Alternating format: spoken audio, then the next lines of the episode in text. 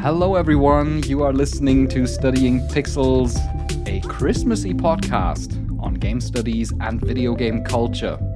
I'm Stefan Heinrich Simond, a game studies scholar from Germany. I'm Dan Hughes, a Japanese scholar from Texas. And you can find us every Sunday on studyingpixels.com and wherever you get your podcasts. It is time for Christmas, and I must say, I love it.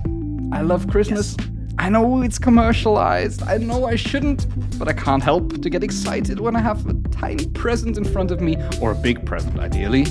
and I get to unwrap it and be excited about it. It just awakes a kind of childish joy within me. Well, commercialized though it may be, I think that it is it's definitely my favorite time of year because kindness does seem to bubble over with people, at least here in the States. So it's a nice month and a half chunk of people being kinder to one another. Oh, it's like one month and a half? Ah, Stefan, yes. Christmas in America starts really before Halloween, I would say. oh, wow. Well, one month and a half of kindness is actually quite a luxurious thing because in Germany, people are kind on like two days. it's like everything back to normal. Very economical with the kindness. yeah, we can't afford all these lights all the time. We're wasting energy. uh, but no, it is. Uh, it is definitely. Um, I would say one of my favorite times of year, and I think uh, video games play a big part in that for sure. So I hope that everybody out there is having a, a Merry Christmas um, or a happy holiday around this time and enjoying time with your family or your friends or playing some great games. Yeah, or listening to some studying pixels because we Absolutely. are also very much trying to make Christmas a wonderful time for you. We've already given away a PlayStation 5 earlier. Um, it should have arrived by now. So that we we're actually pre-recording this a little bit, so it's not Christmas as the time of recording, but it will be Christmas by the time this episode airs. And we also thought we'd just do a little bit of a special episode where we don't do any side quests. Uh, but we get into a little bit of a review of the year that happened and a look forward to the year that's going to come. Because actually, we're going to take next week off. So, New Year's, we will take a break as well in order to chill and spend some time with friends and family. So, this will be our last episode for this year. And what an incredible year it actually was. If I think, imagine this is now our 14th episode. We've just launched yeah. Studying Pixels in the latter half of 2021. And it is such an amazing and such a fun project. I really love doing this here with you. Yes. Well, the feeling's very mutual. I think um, it's been, I, I say this as a compliment, where even though, so we're on the 14th episode, it feels as if we just started and that we've been doing this for a very long time all, all at once. Yeah, the groove is definitely there. The groove is there. And yeah. I think probably people can also notice that this is not the first podcasting project that we've done. So it's like yes, uh, there, there is some there is some history there. And also, I've got this little music box that I wanted to just briefly bring up. I don't know whether this is audible for people if I hold it close to the microphone. Let me just. Oh, sorry, I'm not going to break it yet. I just want to wind it up a little bit. This is a classic German Christmas song. It's called Leise rieselt der Schnee. Quietly, the snow is falling. And uh, I'm just going to hold it to the microphone. It's li- literally a physical music box, and it sounds like this. Hi, I'm Daniel, founder of Pretty Litter. Did you know cats tend to hide symptoms of sickness and pain? I learned this the hard way after losing my cat, Gingy. So I created Pretty Litter, a health monitoring litter that helps detect early signs of illness by changing colors, saving you money and potentially your cat's life. Pretty Litter is veterinarian developed, and it's the easiest way to keep tabs on your fur baby's health right at home. Go to prettylitter.com and use code ACAST for 20% off your first order and a free cat toy. Terms and conditions apply. See site for details.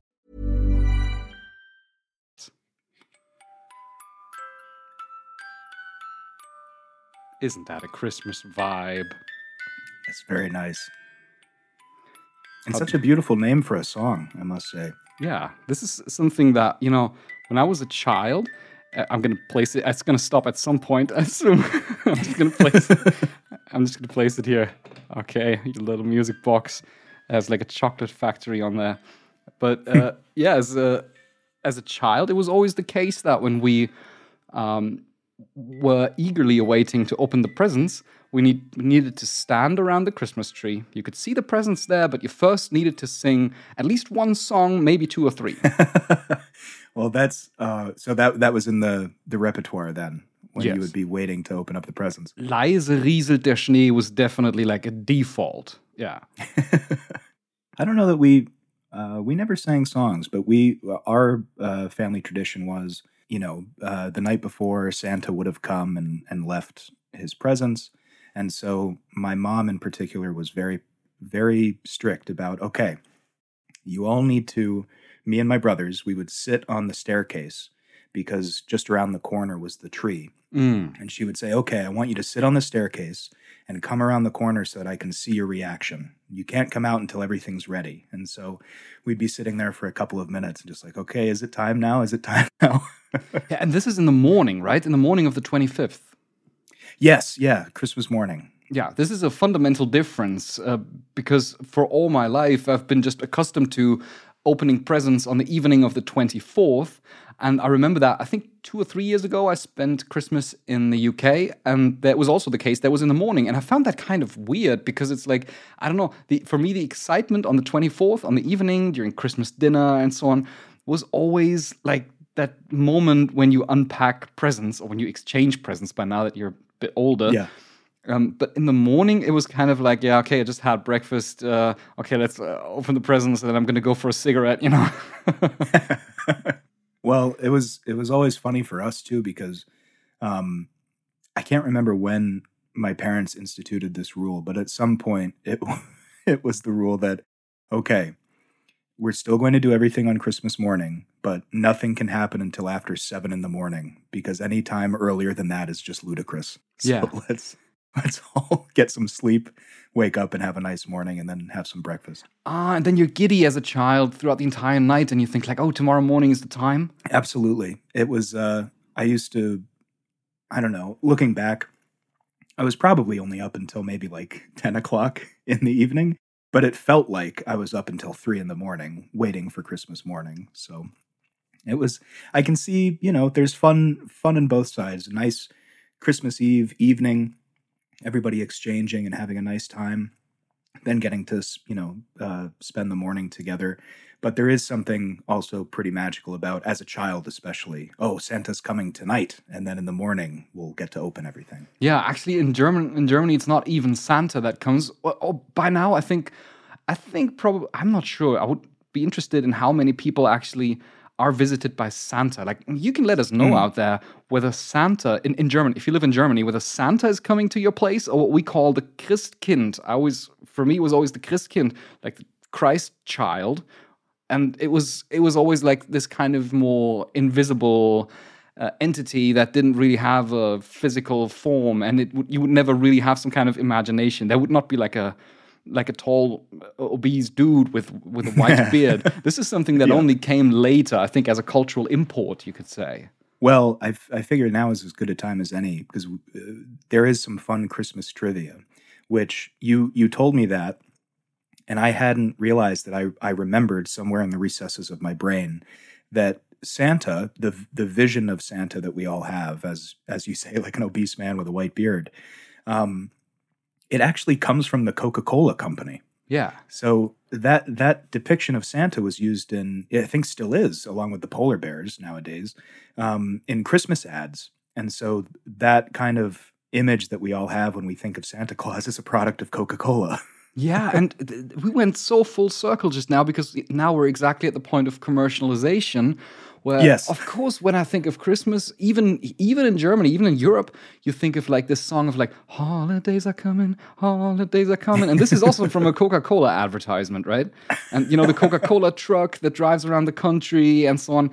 They have really, they really own Christmas, like the Christmas aesthetics. they really do. I think something about the the I don't know the colors that they choose, the red and white. Maybe it's just inherently Christmassy, or maybe it's I don't know the ninety years of advertising that they've done. Yeah.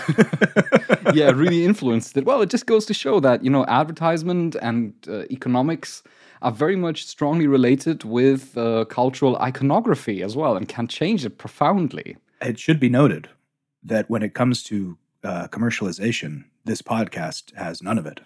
That is correct. We do not have any advertisement, and the only way that we finance our show is by you, dear listeners out there, especially those that have already signed up for Studying Pixels Plus, because you do know that we have this Patreon program. It's $5 a month, and you get our gratitude, of course, you get a sticker, and you get monthly plus episodes.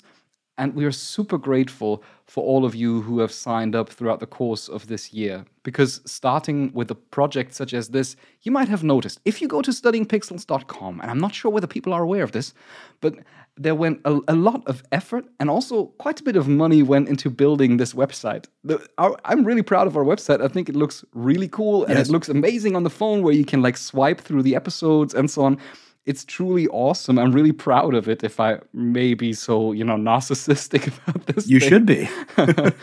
I've never built a website before, but I'm really happy with the results, and I hope so are you. And of course, we do need some funding in order to keep this project well going and growing because we want to do more. We want to upgrade equipment. We want to storage all our stuff. We need to pay for a server in order to keep it running. And if you want to help us in doing that, and you're not yet signed up, then you can go to studyingpixels.com slash plus where you can join our Patreon program.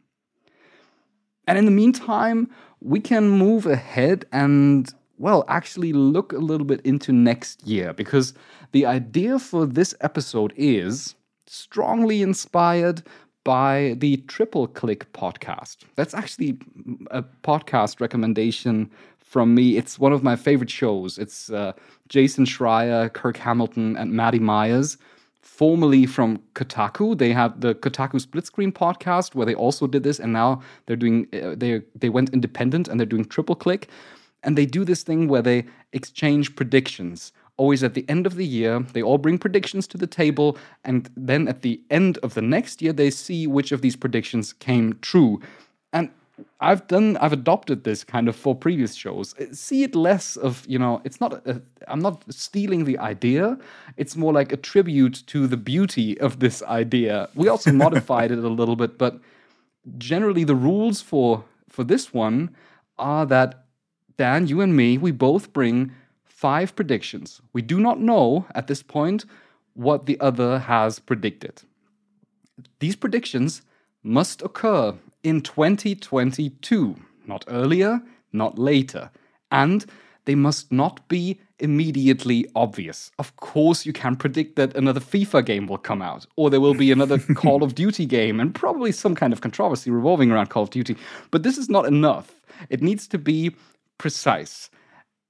Every correct prediction that we make, then we look back at it at the end of 2022, and every correct prediction awards one point. And if now, in this episode, we both agree that one of the predictions is particularly daring, particularly precise, or particularly unlikely, then we can award it two points as well. So basically, it is rewarded to be a little bit more daring in the predictions that we make. And at the end of next year, we're then going to look back, see which of these predictions came true, award ourselves the points.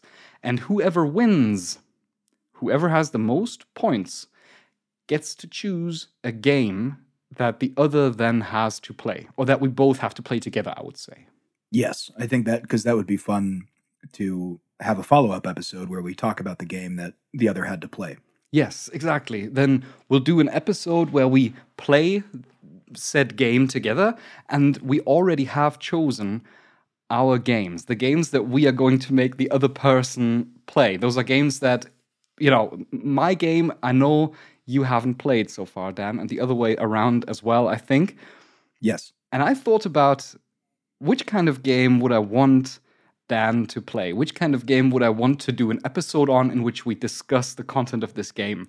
And I obviously had to choose one that I think is somewhat controversial, but also very interesting and rich as a material for analysis. And that is why I chose my favorite walking simulator, and that is Firewatch by Campo Santo. Yes, I would be. I, I'll be honest with you. I would be happy to play that one. So it's not. I it should said that this isn't um, this isn't like a punishment game. No. where, where where we're trying to make the other one's life miserable. Despite my choice, I should say that up front. Despite what I'm what I would choose. now I am scared.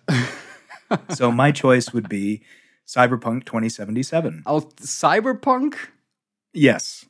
That And that uh, I think Cyberpunk. would be that's the one. and I think let me let me put it this way. I I am of the opinion that any game that is that controversial is worth dissecting. Mm. So I think that we would have a really great time talking about our experience with that game, especially since it, it must be said that between now and then is a long time. And I would be interested to see what happens to Cyberpunk in between now and then. Yes, I must say, I'm also curious about that. And coincidentally, I- didn't know this beforehand. This, this was not coordinated, but I do have a prediction regarding Cyberpunk 2077. Oh, let's get started. So here's my very first prediction. Oh my god. So I predict that Cyberpunk 2077 finds a second, or rather first, wave of glory in 2022. I could very easily see this happening, and I think uh, I think you might get a point for this one because I'm reminded of this whole thing reminded me so much of No Man's Sky and what happened with that game, and I don't know if uh, CD Projekt Red is as dedicated as Hello Games was with No Man's Sky, but a year is a long time, and they've had a long time to kind of build on it. So I would be very curious to see what happens. Yeah, me too, because I think they had a disastrous launch, with probably the lowest point of that launch being Cyberpunk 2077 being pulled from the PlayStation Store for PlayStation 4 because it was just unplayable. And uh, I think that throughout this year, throughout the remainder of this year, they have already shown that they are working on it, that they're fixing it, that they produce update after update after update. They basically pushed back all of the free content additions, the DLC that they wanted to put out. They pushed it all back in favor of fixing the game. And I think I trust CD Projekt Red quite a lot. Their games are generally pretty good, and they're also they're they are quite known for launching in a state that is uh, like not particularly polished. But as they've shown with The Witcher 3 as well, this is a game that had a long lifespan and that had a huge wave of glory um, after its launch, like a year after its launch. And I think that we'll see a similar thing. They'll make it happen. Basically, my assumption is I want to be a little bit more precise than just you know saying that. I'm gonna I'm gonna say that the PlayStation 4 version will remain largely unplayable. That they will say, okay, uh, PlayStation 4, okay, like you know, we'll fix like the basic things, but they're not going to focus on it that much because over the course of the next year, we'll see more and more people being able to adopt actual current gen consoles, right? Yes, So they're going to yeah. focus on that. They're going to focus on that and on the PC, and then once they've got the basics fixed, they're going to push out as I assume, a whole bunch of free DLC, which will then get reported and picked up upon, and then people will think like, "Oh yeah, wait, Cyberpunk 2077. That I was excited about it, and then it was such a disaster, but now it looks kind of cool. Maybe I can jump into it now."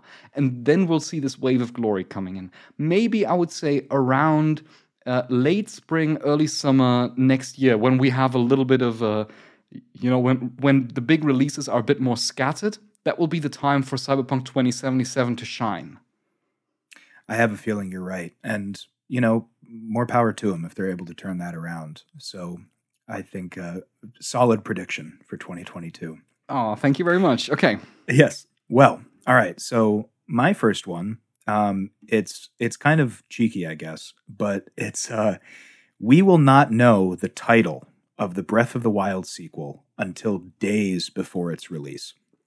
oh They've been very secretive. It's uh, it's been referred to as the sequel to Legend of Zelda: Breath of the Wild for a very long time now. I have a feeling that the title of the game would be so explosive that they're not going to, you know, I I don't know. It may be something like calling back to a previous game, maybe a Majora's reference or something. Um, but I think that they're being very deliberate in not releasing the title, and I think we won't know it until very soon before its release. So you don't think it's just going to be Breath of the Wild 2? No, I think they've It's been Nintendo, so after all. yeah, they've been they've been so deliberately secretive. I have a feeling that it like if, let me put it this way: if we knew it now, I think a lot of the twists would be kind of eaten up by people who are doing fan theories and stuff like that. So Nintendo, being very crude or not crude, shrewd, um, is saying, you know what, we're going to keep this from you until the eleventh hour. Then you'll know what the game is about. okay, okay. I mean, I can, on the one hand, I can see this happening. I'm going to just give my estimation just from what I know uh, about it. I can see it happening, but I think it's going to be a little bit earlier than that. It might be, I could imagine that they reveal a title which is probably has Breath of the Wild somewhere in there, either at the at the front or what I could also see them doing is putting Breath of the Wild at the back of the of the title. That it has some kind of other thing, and Breath of the Wild is the subtitle. Yeah, I think uh, it's. I I have a feeling that it's going to have something to do with, um, uh, maybe like uh, there's going to be something referring to calamity in it. It's either going to be something very straightforward and it's just odd that they didn't release the title, or it's going to be very very specific and it's going to get everybody's brains moving at what might be happening in that game. Age of Calamity. Uh, well, they had that already. wasn't that a? That's a good one though. Wasn't that a title of something already? Was yeah, Hyrule DLC? Warriors. Hyrule Warriors. Age of Calamity. Okay, too bad. I thought I could come up with it and then sue Nintendo for copyright infringement in case they take it. Uh, beating them at their own game. yes. Sorry, already trademarked it. But trademarked by studying pixels. Like, Who are these guys? Uh, sorry, Uncle Nintendo. Well, here's my number two. This ties into a story that has kept us, and I mean by that, the two of us and studying pixels as a team, but also the entirety of video game culture, quite busy and on our toes throughout the last couple of months. I'm talking about the events at Activision Blizzard. Yes. Now, here's my prediction. We do know that um, we do know that well, there's quite a bit of trouble revolving around the CEO of Activision Blizzard, which is Bobby Kotick, and we know that there's a push that he shall resign. We also know that he does not want to do that. Like he says, they're going to he's going to look into the issues at Activision Blizzard and he's going to consider stepping down if he cannot fix the issues. Now this obviously leaves him a lot of wiggle room, but my prediction is Bobby Kotick resigns his post at Activision Blizzard only because otherwise he would have been fired. Mm. Interesting. Okay, so let's talk about this because I also have a prediction around Bobby Kotick. Oh, And I think we will we will either both get a point or both lose a point because my prediction is that Bobby Kotick will step down from Activision Blizzard in June. I don't know why, but I'm thinking middle of the year in June after admitting he was not able to change the fundamental issues at the company.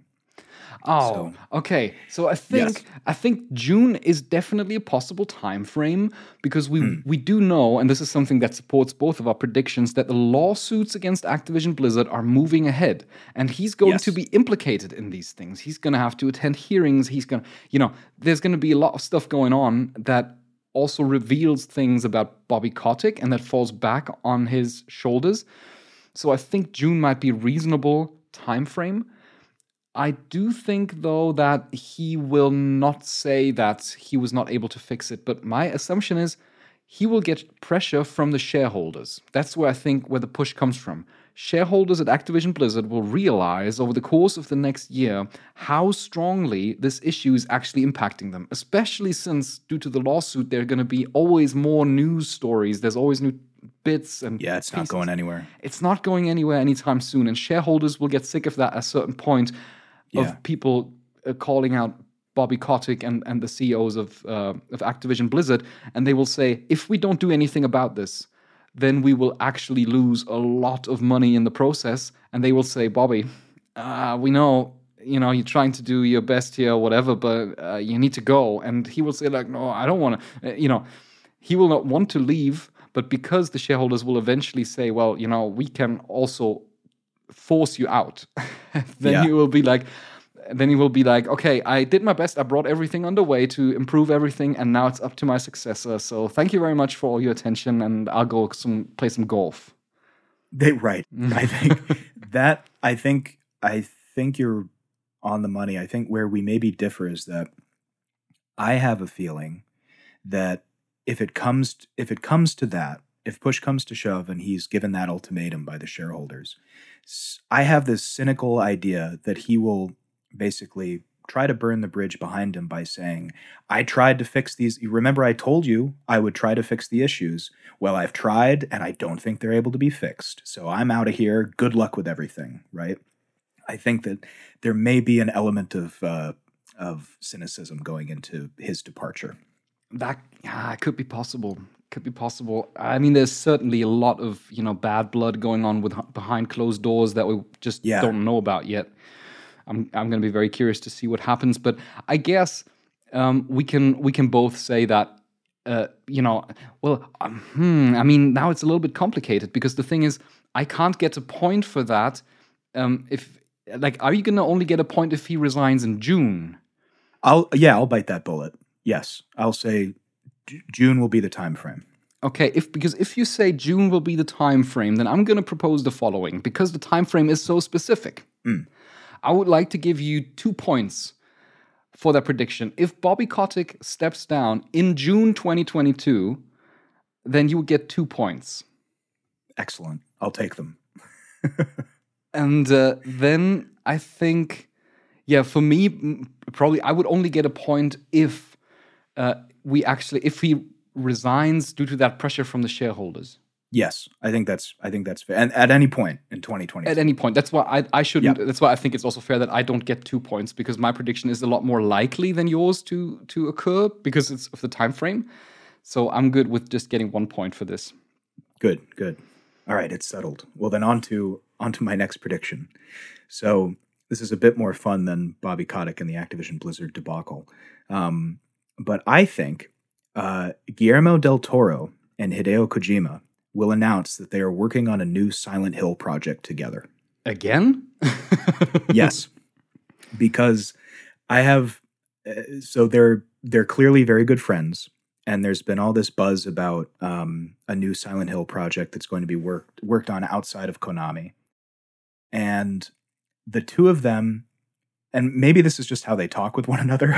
I don't know, but the two of them have been very kind of uh, saying, "Oh, you know, it would be really great if a Silent Hill game was made. Oh, it would be really nice if if something like this would happen. Oh, I wonder if Guillermo del Toro will do anything. Oh, I wonder if Kojima-san will do anything." they've been they've been very kind of coy about it, and so I think that there will be some kind of announcement on a Silent Hill project that will actually come together this year. It could be possible because the thing is just they had something already. They were Yes. already there. They had it underway and it was ruined that that idea basically. But but I mean the idea, the concept still lingers and I can't imagine creative minds such as those two basically just giving up on something that they were excited about. No, and I think that um, we know that Kojima is is such a big film buff, loves movies, and he's so friendly with Guillermo del Toro. And Guillermo del, del Toro. So once this episode goes out, the movie will have been released. A movie called Nightmare Alley, um, and it it has a lot of Lovecraftian, Silent Hilly kind of imagery in it. And I just I feel like they're not done with this idea. Yeah. Yeah, they haven't dropped it yet. Do you think Norman Reedus will be in it? Well, that's another. I mean, it seems like the three of them. I, I don't. I don't know if Norman Reedus is Kojima'd out after Death Stranding. I don't think he is. I think he's still really good friends with him. So, um, yeah, I, I I'll say I won't make that part of my prediction, but I will say that I think that he'll probably make an appearance if that were to happen. it's fairly likely that if he doesn't play the leading role, that at least he does play some kind of role. And Yeah. I also think if it is announced, it's fairly likely that it's produced by Sony, I would say. Yes, I think so. Like Sony as a publisher Ko- Kojima Productions as developer. I think so. I, and I wonder too, like if it may be um, Sony has some good experience with this. Uh, doing joint ventures with intellectual property, you know, because uh, right now, so Spider Man is the best example where Sony still has their their grips on the Spider Man IP, but Marvel, of course, also does, and so they come together to make those Spider Man movies, which are huge successes. So I I could see a world where Sony and Konami would come together and do something similar. Sony and Konami. I could see it. yeah. Mm, yeah, yeah, yeah. I guess so. I mean, the rights of the rights for Silent Hill are still with Konami, right? I believe so. They're still Mm, okay. selling merchandise and making slot machines Ah, in Japan. Sony. so- I, I could imagine that Sony buys that that that franchise then. Mm. That Sony buys the licenses or something, uh, basically buys Konami out because uh, in order to really make a big push into uh, the department of Silent Hill, because we've seen the excitement revolving around, you know, Alan Wake 2 and so on, which was announced at this year's Game Awards. And uh, psychological horror seems to be coming back in a strong way, especially in its cinematic form. And that's why I would assume it's fairly likely to happen. Yeah. yeah. So I'll um, I hope that that one's true because I have a lot of personal interest in it. Uh, I would so play that. That would be amazing. Ryan Reynolds here from Mint Mobile. With the price of just about everything going up during inflation, we thought we'd bring our prices down. So to help us, we brought in a reverse auctioneer, which is apparently a thing. Mint Mobile unlimited premium wireless. Ready to get 30, 30, bit to get 30, bit to get 20, 20, 20, bit to get 20, 20, bit to get 15, 15, 15, 15 just 15 bucks a month. So, Give it a try at mintmobile.com slash switch.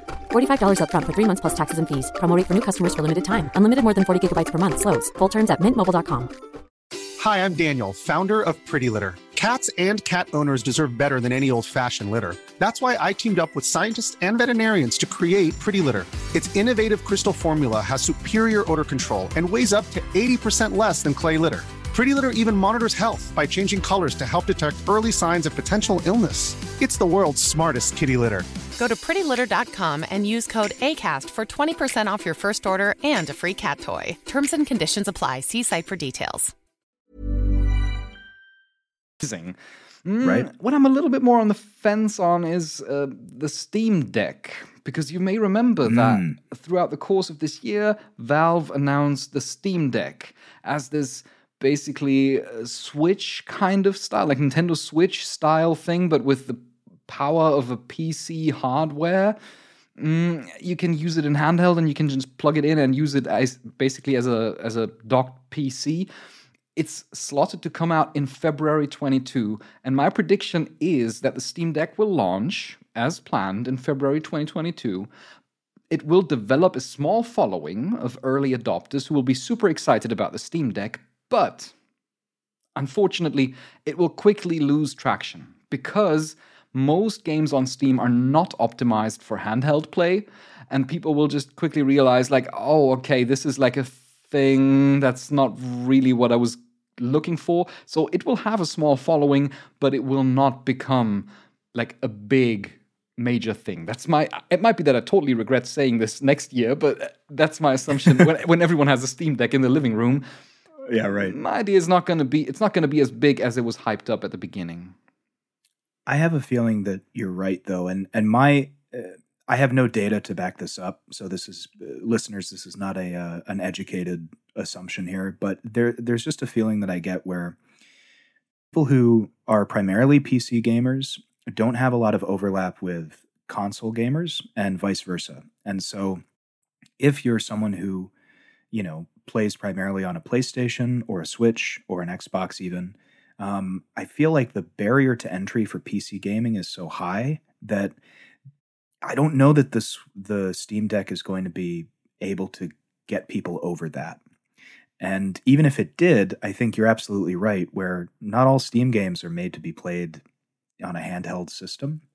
And so eh, people who would maybe otherwise be playing on a console may dip their toes into the Steam Deck and say, why don't I just play my Switch?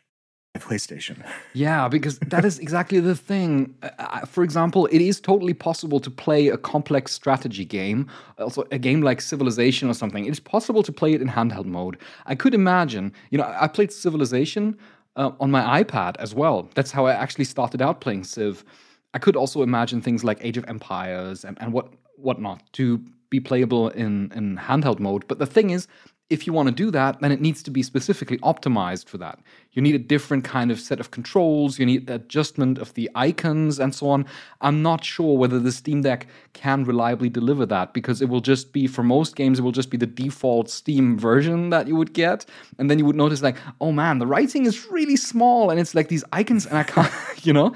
And, and Yeah. then something just doesn't run properly and so on. That's why I think I think it's going to have a small following, but it's not going to become a big thing. It's not. It's not going to play in the same league of the current consoles. Yeah, I agree. I, I don't think there. I don't think there's a market for a lot of overlap there. But you know, Who knows? uh, maybe, maybe I don't know. Maybe this will be the one that breaks through. Yeah. What What else have you got on your prediction list? So, on the subject of handheld uh, gaming systems, um, I predict that there will be no Switch Pro or any other kind of next gen Nintendo announcement. I think the OLED Switch is it for the time being. Yeah, totally agree. Yep. Totally agree. Because if they wanted to do that, they would have done it already with the. They Yes. would have paired it with the OLED and would have said now, and this is the Pro Switch or something. Right. But maybe it's just not. It's just w- once more a testimony to the fact that Nintendo is not running in the same direction as everyone else is. Because for them, it's like, well, you know, our games look like 2017, 2018. But who cares about that? You know, The- they're stylized. The Pokemon, Exactly. you know, when you play uh, Pokemon Sword and Shield or something, the games look cool. They they're not Yeah. they're not like super high fidelity when it comes to technology, but they look cool, and I think that's the direction that they're heading. So, yeah, I, I think so, and I think I think you hit the nail on the head with um, the stylized games that Nintendo puts out. Because even if if you look at a game like um, Metroid Dread, which from all accounts looks fantastic on the OLED Switch, I feel like that's maybe maybe the the nicest that Nintendo wants something to look. You know, the the highest fidelity or whatever you want to say. I don't think that they're very um, occupied with technical prowess. I think Yeah. they've reached what they want, and I'm thinking about the new Kirby game that's coming out. That doesn't need to look like the latest Call of Duty. yeah, It just needs to look like Kirby. So eh, there's not a real push for it, I don't think, on Nintendo's side. I think that's what they're doing. And it also has its advantages because, as you said, you know that the bar for what is possible when it comes to technical fidelity is relatively low with Nintendo. You know, you can't do um, like certain certain things like dynamic illuminations and and all of these things like ray tracing stuff like that. Yeah, right. It's just simply not possible. And uh, because of that, I think Nintendo. If then you know if you develop a game for the Nintendo Switch, then you need to stand out with uh, your graphical style, your visual style. You need to have one that is very much compatible with the technical limitations, and you focus on gameplay. And I think that's what they want to do. And then at a certain point, obviously, there's going to be a new console. Who knows what that will be? I assume it's going to be some kind of iteration of the Switch, but it's not going to be next year. Right. And and just as a, a last comment on this, we've said this before um, when we've discussed Nintendo, but it feels as though if you look at the past 40 years of Nintendo history, that everything was leading to the Switch. Every technical iteration, whether on the DS or on the Wii U, ev- even the Virtual Boy, everything was going towards everything was going towards this beautiful little console that they've created.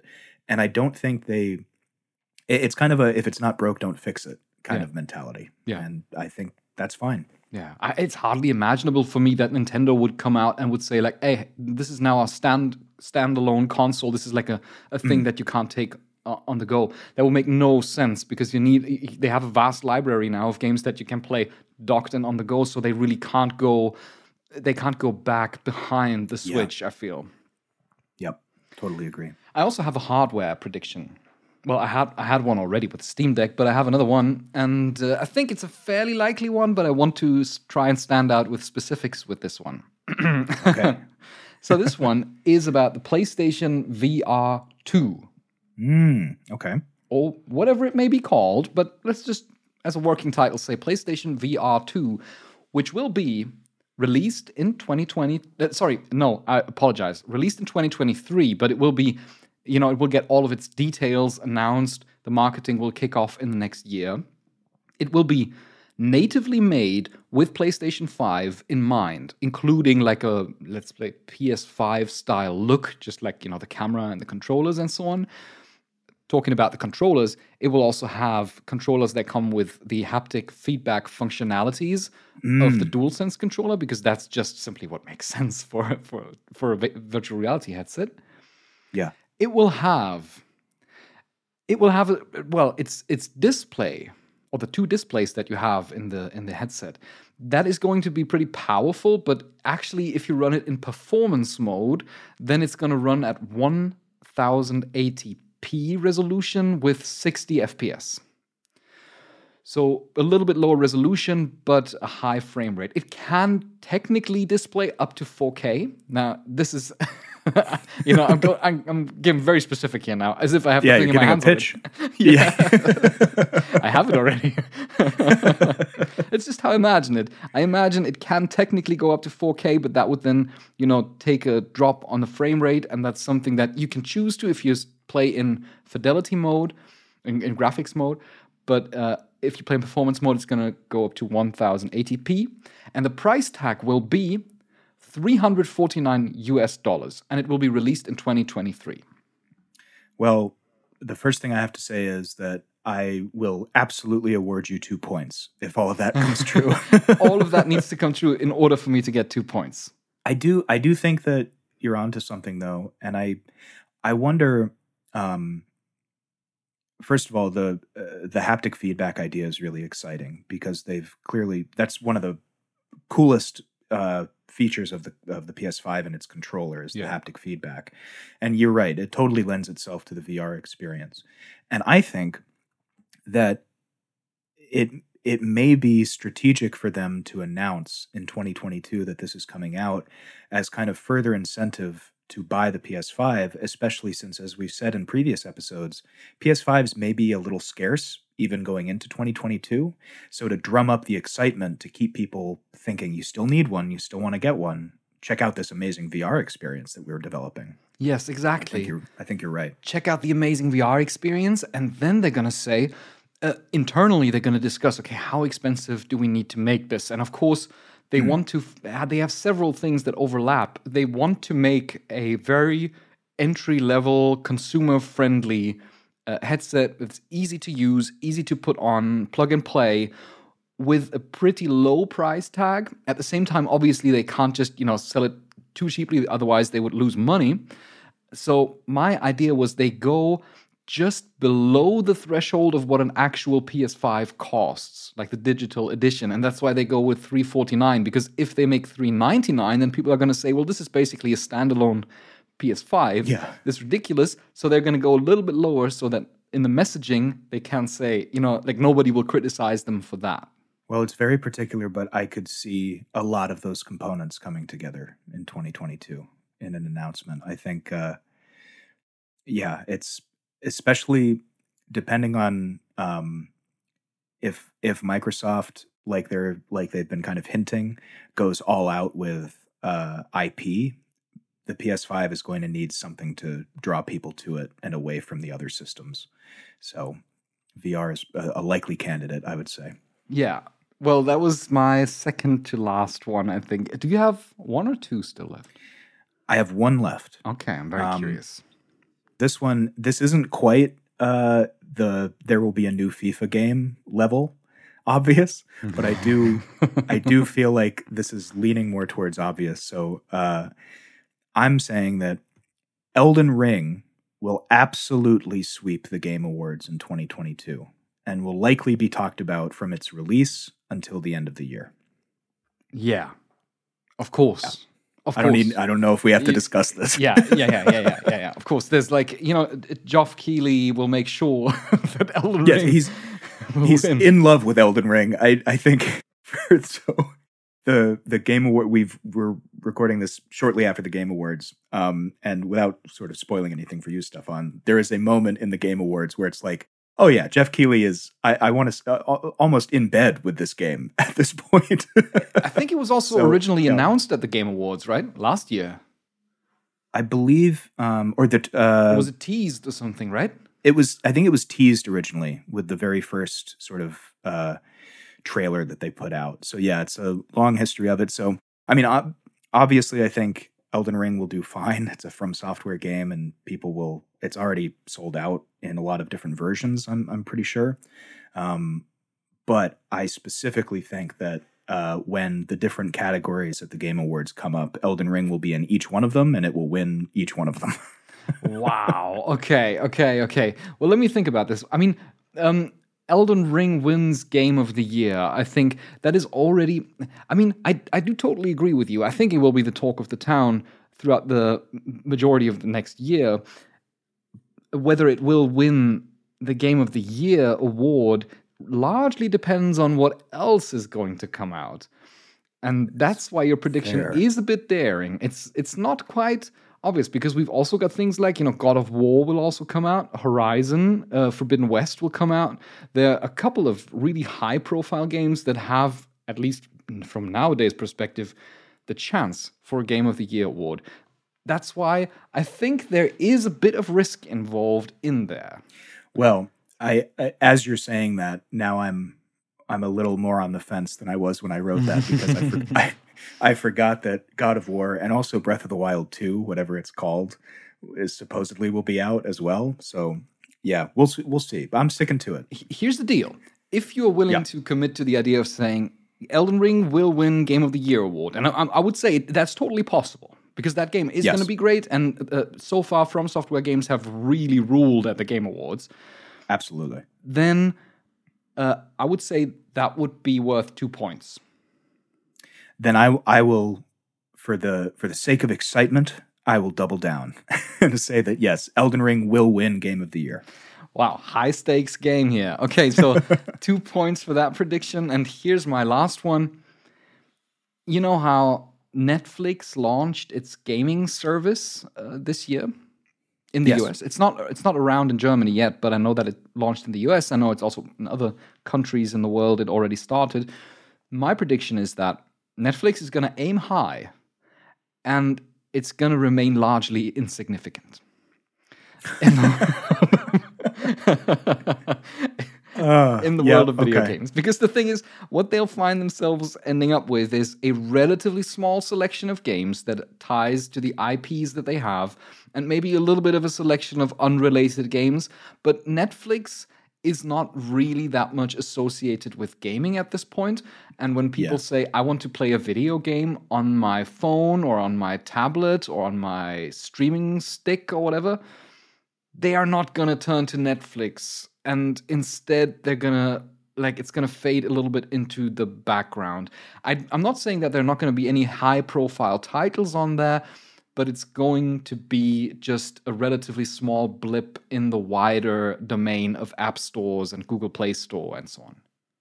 I think that's probably right. And I could I could see a world where it remains in the background, but every now and again there's like a um, promotional tie-in game that makes a splash.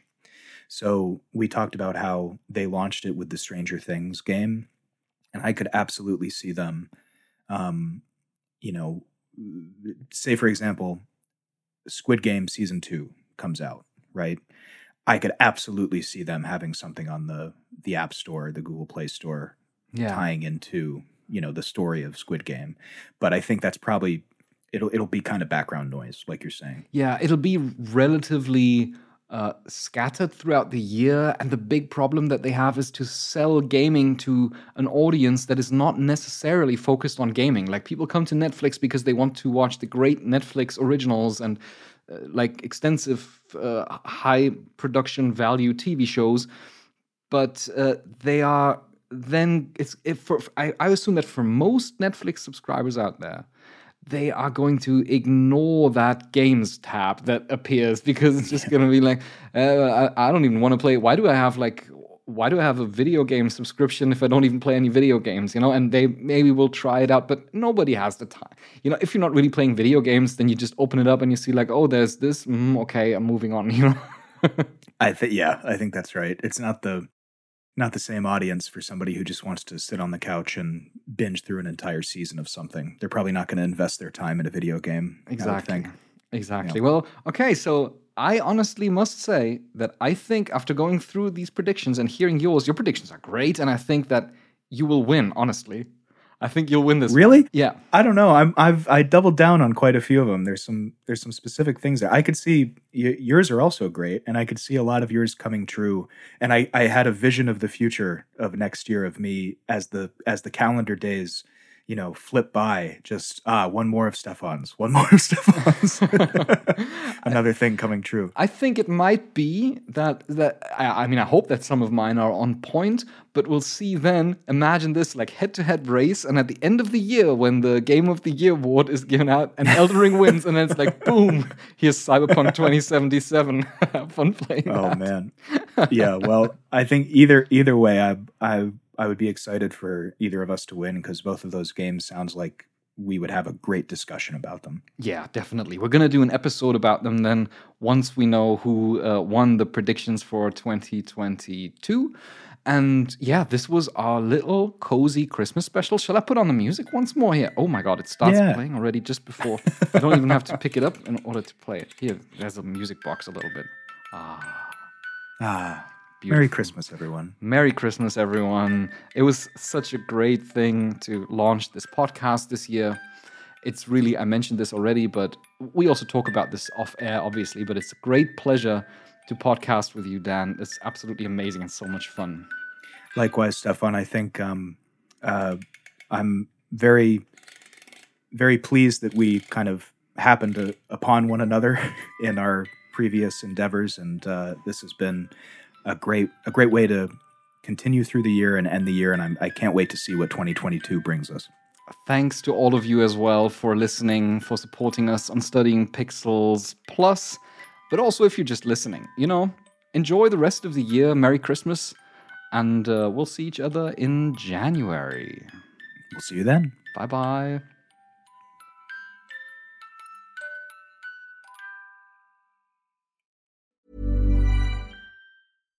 Hi, I'm Daniel, founder of Pretty Litter. Cats and cat owners deserve better than any old fashioned litter. That's why I teamed up with scientists and veterinarians to create Pretty Litter.